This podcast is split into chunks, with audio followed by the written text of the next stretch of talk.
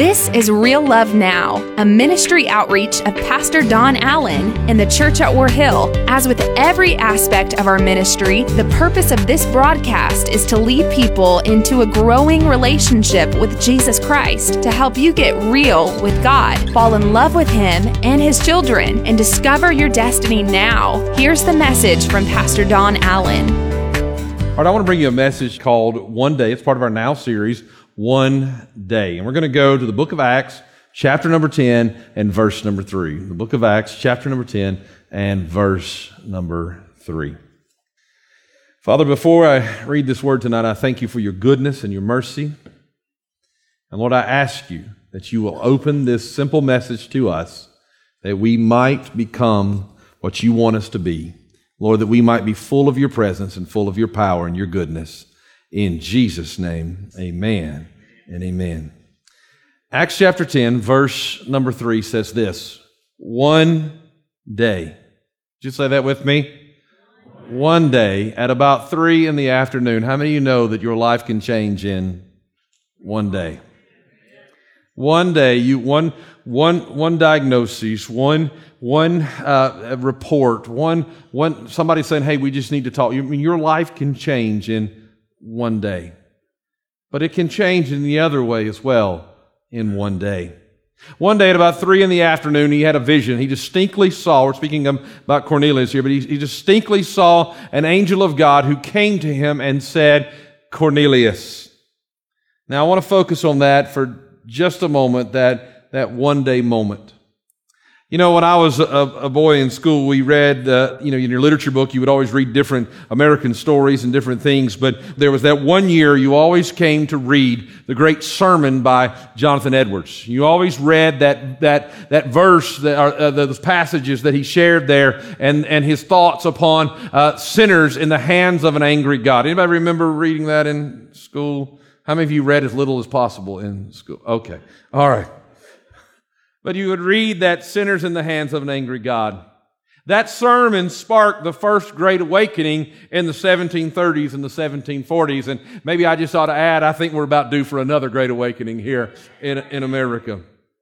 You see, Jonathan Edwards, uh, he preached this message and he was, he's known and now talked about because of this, this message that he preached over and over again to the point that as he would preach it, people would jump out of their pews and hold on to the, the very rafters of the church just screaming so they wouldn't fall into the, the pits of hell. And, and I thought, man, you hadn't preached until, until that kind of stuff starts happening. Man. But you know, he was much more than the man who just preached that sermon. Jonathan Edwards did more than preach that one sermon. He, he was a leading academic of his day. He graduated from Yale at the age of 13 as the valedictorian. After graduating, he studied, and after he graduated, listen, after he graduated, he studied an average of 13 hours every single day. Then he wrote dozens and dozens of theological volumes and, and he wrote a biography of a missionary that literally inspired a generation and still inspires missionaries today and, and, and is, is studied by many. And, and as he wrote this treatise on this missionary's life, it, it became one of his greatest works. He would eventually go on to serve as the, the president of the Princeton University, and he, he actually, shortly after he would accept that position, he, he would die. But this man, I want you to note some things about him quickly. Not only was he a, a great uh, theologian, not only was he a brilliant mind, but, but he was a good man. He was a man who, who loved his family. He had uh, 11 kids. He spent one hour every single evening just ministering to his children. Since that time, his family tree has become legendary. Of his descendants that are known, there are 300 ministers, and missionaries in the world. 120 of his descendants became university professors. Over 100 lawyers came from his family line. 60 prominent authors are his descendants. 30 judges, 14 college presidents, three members of Congress, and one vice president, not to mention the first lady, Mrs. Roosevelt, were all his descendants. Most notably now, the editor of Doubleday Books as one of his descendants. But here's why I bring you that. It really all comes down in Jonathan Edwards' words to a moment in time. It all comes down to a single decision in his life. One day that changed everything. Jonathan Edwards would write, he would say, he would declare throughout his life, as people asked why he was able to accomplish what he could accomplish, he said it all began on January 12th, 1723. On January 12th, 1723, he said, this was the moment that I made a declaration that changed everything. This is what he said. He said, I made a solemn dedication of myself to God and I wrote it down. Giving up myself and all that I had to God to be for the future in no respect my own, to act as one that had no right to himself in any respect and solemnly vow to take God as my whole portion, looking on nothing else as any part of my happiness, nor acting as if it were. This man Edwards is still celebrated today. This man has literally affected millions and millions of lives. But yet, if you could go back to him in all of his writings and hear his voice echoing, he said it really all came about not because of the, the, the, the intelligence level that he had and not because of, of the opportunities that were afforded to him, because of the, the things being so young and so successful. He said it really all came down to when I made the decision that on one day I would make my whole life be committed to God God as my whole. I would make my whole life sold out to God. And I love what he said. He said that the only happiness that life could really bring, it would be the happiness to know that, I, that he was in pursuit of God and what God had for him. I can't help but think how our lives would change if the great happiness of who we are, if we found the joy of who we are, and I know I'm going off script here for a moment, but I feel it in my heart. If we found the joy in who we are, not in things of this world, but we found the joy in who we are, as to whether or not we're growing and we're getting to know our Heavenly Father more. Whether or not we feel His presence, we interact with Him, and we know that when our heads lay to rest tonight, we don't have to go, oh God, I failed you again, but, but we can lay our heads to rest and say, God, I may have stumbled today, but I gave it my best shot. I did my best. I pushed on the best that I could so that I might honor you and I might please you. No longer sold out to things that have bound us for our whole lives, but sold out wholly and completely to God. You go, Pastor, that sounds idealistic, but let me just tell you, today could be the day that you make such a decision.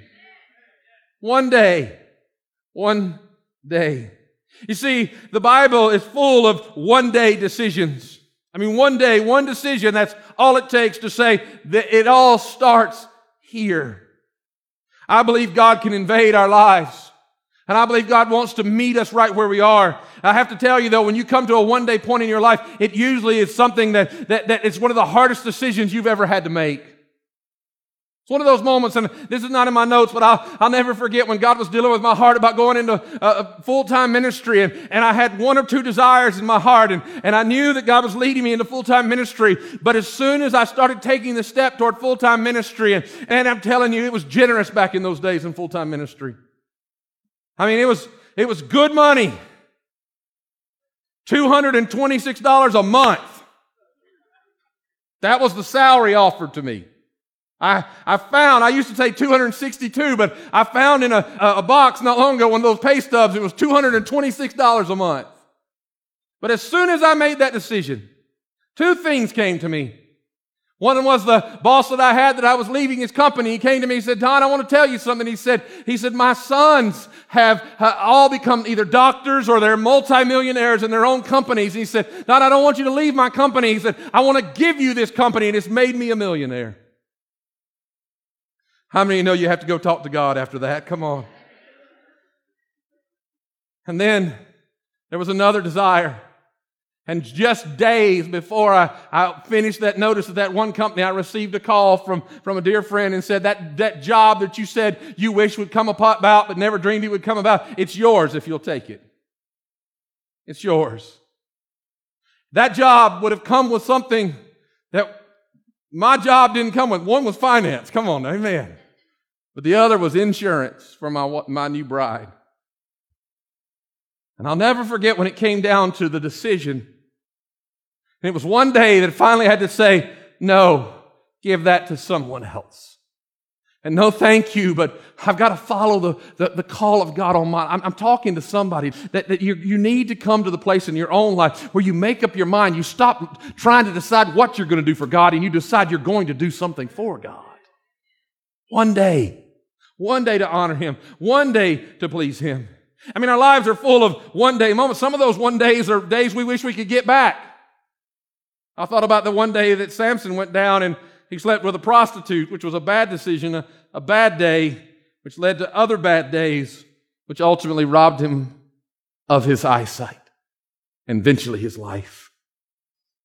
But how many you know God redeems even when we've had bad days? I'm thankful for that kind of God. But you know what? Our God can turn our worst day even into our best day. He can turn any day into the first day of the rest of our lives. I mean, there's a story about this young man named Joseph, and we've heard this story uh, growing up in, in, Sunday school. Many of you, some of you may have never heard this story, but the young man named Joseph, he, he's his father's favorite son, and he's the, the, uh, the son of many brothers, and he's got one younger brother, and but he goes to his older brothers, and he's, he's bragging, and he's telling them about all the things that are going to happen in his life. And, and so on that day, that one day, they, his life changes forever. He's made a slave that day. Then he goes down to Egypt and and he, he decides that, that, that this new change of life is not going to change the promises of who he is. And so even within his slavery, he begins to live up to the potential, the dream that God has given him. And he becomes the second in command of the house in which he's a slave. There's no one but the, the owner, the master of the house that's higher than he. And then one day, the master's wife comes to him and, and she wants to be his lover and he, he flees. That one day would cost him everything. That one day would then end him up in prison as she would make up a story about him. And, and then, then he would be there for 17 years of days. 17 years of days. And as he's there for 17 years of days, there was obviously other one day moments in that time to where he had to make up his mind. Would he continue to go forward? Would he, would he continue to live up to, to, to that, what he had decided on that one day when he trusted God's vision for his life? And so then one day someone calls him in and says, Hey, I've had a dream. And, and he steps up and he, and he interprets the dreams and it's a good day, but it's not, it's not changing that one day when he decided he would believe God. And then in the middle of that, that God does exactly what he says is going to happen. And, and that man is promoted back and one's killed and one's promoted back. And, and then sometimes later, sometimes later, the Pharaoh himself, the king of the land, has a dream. And they, they call for Joseph. And Joseph is elevated, and he's now elevated to that level that, that God had showed him back in the beginning, that one day his brothers would bow before him, even his parents would, would bow before him. He's, he's elevated from what God showed him on that one day back there. And what, I've, why I'm telling you all that story is this, that when you make up your mind on the one day, there are going to be other days that you have to make a decision about. There are going to be good days and bad days and days that you're wrong. Don't you think Joseph felt like everybody had done him wrong when for 17 years he was falsely accused? But the one day still got it his life. Can I tell you something else that God's just shown me in this? That in your one day, when you trust God and you know that God's moving for you, keep your course because even when you don't know where it's going, the hell itself could not stop the fulfillment of what God had put into play when he stood up and trusted God and it eventually happened. It's all about the one day that today's the day I'm going to make the right decision. I'm going to decide I'm going to follow God's plans. Because most of us have lived in the regret of yesterday. Don't make me buy my own amen tonight. I could preach twice as long. Come on now. Amen. Most of us, let me try that again. Most of us have lived in the regret of yesterday and worry about tomorrow. But what we need to do is serve Him today. We need to find Him right here, right where we are. So I don't know what decision you need to make, but I know that you're one decision away from a totally different life. I believe that today could be your one day more than anything else. One day, one decision, one idea, one divine appointment, and it turns your whole life around. Let me go back to Acts chapter 10 for just a moment and explain to you what's so important about this one day. We started in verse 3, but let's go to verse 1. It says, here in this place, there, there was a, a man named Cornelius at Caesarea there by, by the seaside. There's a man named Cornelius, a centurion in what was known as the Italian regiment. He and his family were devout and God fearing. He gave generously to those in need and he prayed to God regularly. Now stop there for just a moment. He, he, here's a man in verse one, or here's who he is. Here's what he does.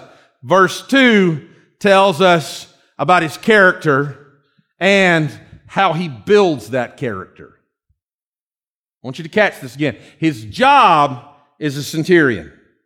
His location is Caesarea. It's beautiful. You should go there. It's a gorgeous area. They're overlooking the Mediterranean. It's beautiful. But his, his location and his job are set. But his character, he's devout, is determined by the choices that he makes. I want you to see this. The Bible says, then in the next verse, and one day this occurred. One day, God did something amazing. One day, everything changed. And, and, what I want you to see here is that there are two statements in this passage that, that really give us what set him up for his one day. He prayed regularly, or daily, some verses say, and he gave generously. I've already taken the offering. It's okay to say amen. See, those two statements tell us really all we need to know about him. Because one day at three in the afternoon, one day, as a result of what he had done on other days, it set him up to be able to walk in his one day. All right? So one day at three in the afternoon, he gets a vision. At the exact same time he's getting a vision, God's moving I want you to see how powerful this one day is. God's moving on Peter over in Joppa, down, down the coastline down in Joppa. And as God's moving on Peter over in Joppa, something begins to happen as God shows him a vision. And, and in this vision, he's seen something that's unclean and God says, take and eat. And, and all these times he's given this opportunity. And finally, God says, what I have made clean, no, no man can call unclean. And so what happens then, there's a knock at the door and they come from, from Cornelius' house. They gather Peter and they take him there to that house. And here's what I want you to see. That all of a sudden, everything changes for all of us. What I mean by that is everything changes for us because of what Cornelius had been doing. It set him up for a one day that literally changed the world. Cornelius' family gets saved when Peter comes in and tells them the gospel. This is literally the moment to where the gospel goes from being for the Jewish people and the Samaritans to for whosoever would may come and receive. This is the moment that the whole world is opened up to for the, it's the turning point for the church. It's the moment that everything changes because it became the door for us when Peter entered into that house and entered into the place of that man because something had been set up before in the way he was living before that equipped him for the one day. I, I, don't know if you're getting this. How many, I don't mean any I mean, being serious. I know we have at least one Jewish believer here. We have any other Jewish, one Jew, how many of you are Jewish? Can I see your hand? One, two. All right. How many of you are not Jewish? All right. Get this perspective. Two, and the rest of us. Before this one day, we didn't have a chance for the gospel. They were receiving the gospel.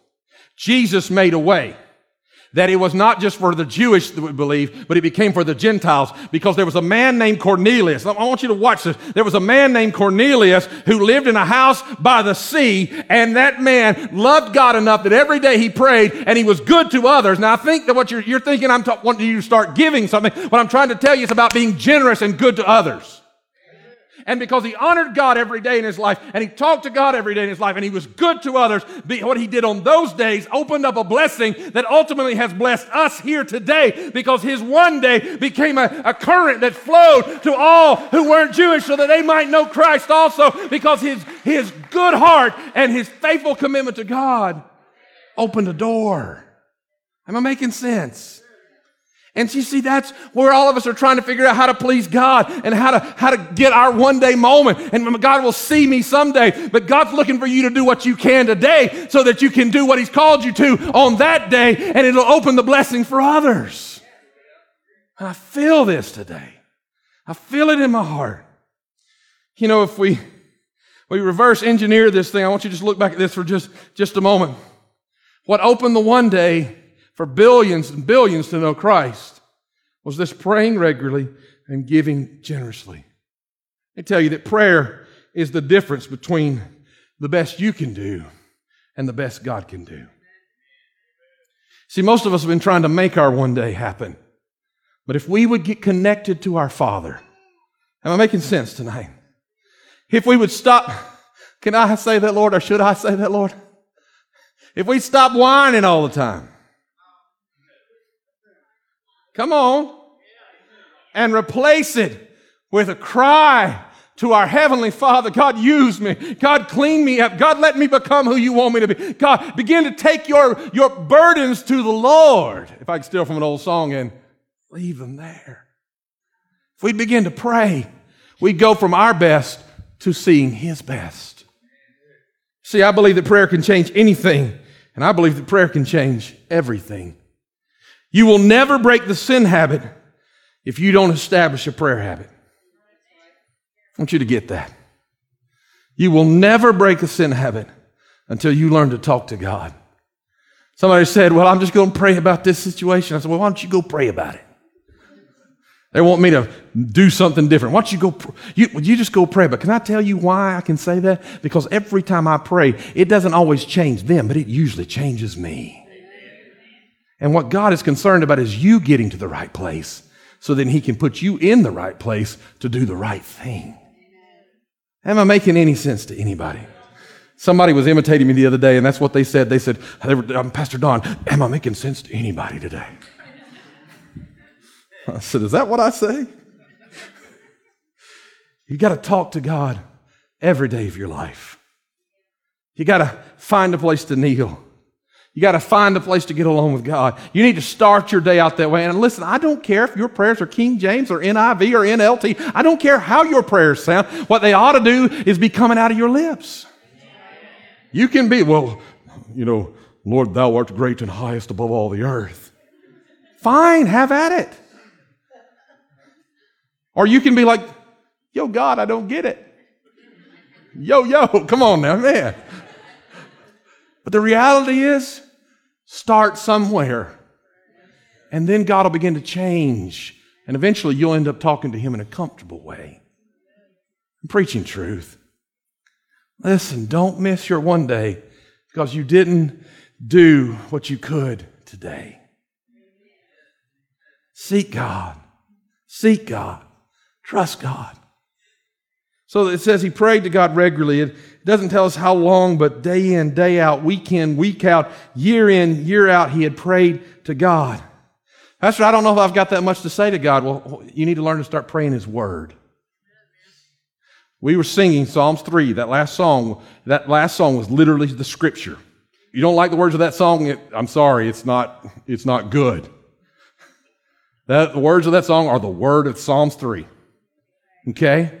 And it, that's all they were doing was singing the scripture. And the, as you, you can sing it, you can pray it, you know.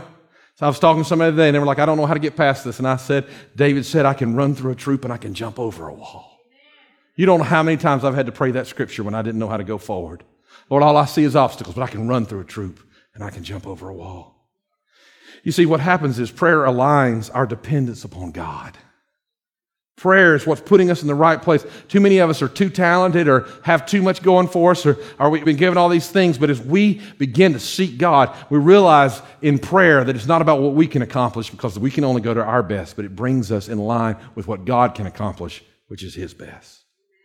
And Cornelius prayed every day, and that's what made room for the one day that changed our lives. Couldn't it be amazing if that, that situation that changed Jonathan Edwards' life, the situation that changed Cornelius' life, what happens if you get to the place where you're seeking God and you can be the one that people can look back to and say, it changed my life? So now, not only did it say he was praying, but he was living in a generous capacity. Okay. Pastor, why do you need an amen? I just want to know if it's an amen or an oh me. You see, most of us are setting getting goals and not giving goals. And what we ought to be doing is looking for opportunities and ways to bless others in our lives. Ways that we can encourage others. You're going, Pastor, you're just trying to get us to give more. That's, if that's your mindset, you're missing what I'm trying to say. You see, he prayed regularly, but he gave generously.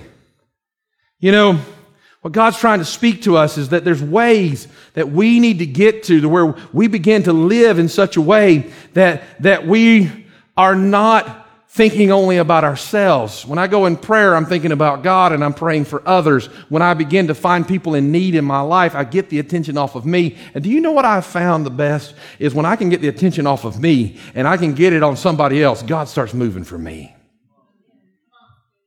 I'll never forget. I went to the altar to pray one time. Now, I grew up in a church that, that if somebody didn't go to the altar and pray every single service, you just didn't have church. Can I get an amen? And I went to the altar and prayed. When you go to the altar and pray, here's what's supposed to happen. Now we, now we, we kind of say it like this. Maybe I've never, if you come down here and lift your hands and stand, I, I want people to leave you alone because you're worshiping. But if you get on your knees and put your head down, you are fair game. come on now. Come on. You are fair game. When you come to the altars, you, people can pray with you. I mean, I saw some go pray with some tonight. I was proud of them. But, but I had come to pray in an altar and the moment I, I mean, God was moving all around. And as I, I had a real need, and I was talking to God about that need, but, but Satan himself was in that altar. And here's what he said to me Everybody's praying with everybody else, nobody loves you. You ever been there, anybody? I don't know.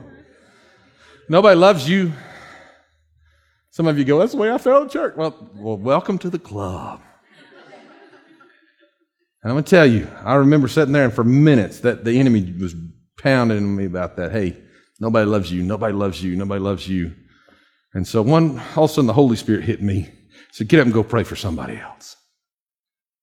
And something shifted inside of me on that day, that one day. I said, I won't sit here and allow the enemy to, to, to, beat me up. I'll get up and I'll go engage doing something for somebody else. And I want you to understand that when I touched them and the power of God went through me into them, it changed my problem and theirs too. And see, that's what happens. I'm not talking about pulling out your wallet and give some cause tonight. I'm trying to talk to you about becoming a generous person in heart, that you stop making it selfish and you stop making it about you and you stop making life all about yourself. The reason that Cornelius could have a one day was he spent time with God and he learned to do what God had commanded to love others as himself, and it opened up the door for the one day to come. That's what God's trying to do with us. You see, we, we're going to have to give beyond our ability and watch God do something beyond our ability. And when I say that, I'm talking about you go, I don't have anything left to give. You keep on worshiping. Pastor, I don't have anything else left. You keep on serving. And if God tells you to give what's in your wallet, then give what's in your wallet. But you obey God and get your eyes off of yourself because a pity party is a really lonely party. But when you invite others in by reaching out, an atmosphere is created. And God moves in that atmosphere. So let me, let me just tell you if you want your one day, you need to pray. You need to pray regularly, and then you need to keep praying. And then you need to keep praying. And then you need to keep praying. And then you need to keep praying. And you need to keep doing the right things, and you need to keep humbling yourselves, and you need to keep reading the Word of God, and you need to learn to love the Word of God. I'm, I'm being honest with you. And then you need to keep on keeping on. I had to re- read that because I would have never got that right. Sounded good typing it out. And then when you feel like you're about to give up, sometimes the most spiritual thing you can do is to hang in there and hang on a little longer. And after you've hung on a little longer, you know what you need to do? You need to keep on keeping on. You need to keep caring about others. You need to keep praying. You need to keep seeking God. And then one day, somewhere, your three o'clock's going to come. And God's going to show up, and He's going to show off in your life. And I can't tell you how, and I can't tell you when or where, but I can tell you that He's the God who loves to do just that. He's his eyes are searching throughout the earth, looking for whom he might show himself strong. I may be running a Sunday morning sermon with this one quote, but it's Jeremiah. It says that he is looking to guard and protect his word. That if you're living on what God said, he's looking to help you walk into it and see it fulfilled. He looks and he watches for you. Father, I thank you for this evening. I thank you for the testimony of how you You've given us such an insignificant part in such an amazing work that's going on the other side of the world. But Father, I thank you that you're helping us to get our eyes off of ourselves and onto a world that is in need. Lord, help us to be prepared for those opportunities of generosity because we've sought you Though that when we encounter the people on our jobs and we encounter the people in, in the stores or we encounter the people at the park or we encounter the people in our neighborhoods, wherever they are, God, that because of what we did yesterday and what we've done today, we're prepared to be your instruments to them on that day. Father, I thank you that now is the time to commit to you. Now is the time. Lord, we want our one day to be a blessing to many. With everybody praying, nobody looking around, I want to ask you a simple question. How many of you would commit with me to say, I want to start living today so that I'll be ready for when my one day arrives? Can I see your hand? Hands all over this place. Thank you, Father. Thank you, God you're speaking to our hearts. Change our hearts, change our lives. Now, with nobody looking around and everybody praying, those hands can go down for just a moment. I know I've been encouraging us all at all different levels here to engage in our faith, but here's who we are at the foundation of our church. If you're here tonight and you don't know Jesus Christ as your Lord and Savior, and you would say, Pastor, I, I want to know Jesus. I'm just going to pray with you in just a moment. I'm not going to embarrass you. The way others raised their hand is the way you're going to now. Nobody looked around, and every head is bowed and every eye is closed. But if you're here tonight and you say, Pastor, I know that before I can have that monumental day, I need to have the most monumental day. I need to surrender my life to Jesus Christ completely and wholly to Jesus. Now, I'm not talking about somebody who's prayed this last week or even the week before. I'm talking about somebody who says, you know what, I've been waiting for this. I've been waiting to make this decision. I've been praying about making this decision, and tonight's the night. This is the moment. This is the time. If you're here tonight and you say, Pastor, today's the day. I want to really settle this. I want to know Jesus is my Lord and Savior. Just stick your hand straight up in the air right where you are. I want to pray with you. I'm looking around the room tonight. Thank you. Is there another? This is my day. This is my time. Thank you. Is there another? Will join with these two? Is there are there others? This is your moment. This is your time. All right, I want everybody in this room to stand, if you would. God's going to change these lives tonight for all eternity. This is what the Bible says. It says that if we will confess that Jesus Christ is Lord and believe in our hearts that God raised him from the dead, that we would be born again. It's what the Word of God says. And the monumental accomplishment of who Christ is becomes a reality in our lives when we pray this prayer. And we're going to all pray together. If you're comfortable, grab a hand of somebody next to you. Amen. And let's pray this prayer together, out loud, together. Jesus, by faith, I believe your promises. Heavenly Father, today, at this moment, I receive your promise. By faith, I confess I am a sinner in need of a Savior. From this moment forward, all that I have, all that I am, belongs to you. In Jesus' name, I am forgiven. In Jesus' name, I am born again. By faith, I declare that God is my Father, heaven is my home, and Jesus is my Savior. Amen and amen. Now, come on, give God some praise tonight. That's today's word from Pastor Don Allen to help you get real with God, fall in love with Him all over again, and live out your destiny now. To learn more about our pastor and the ministry of the church at War Hill, join us online at warhill.com. Then join us in worship at one of our North Georgia locations. Service times are Sundays at 8:15, 9:30, and 11 a.m., where you will find real love now.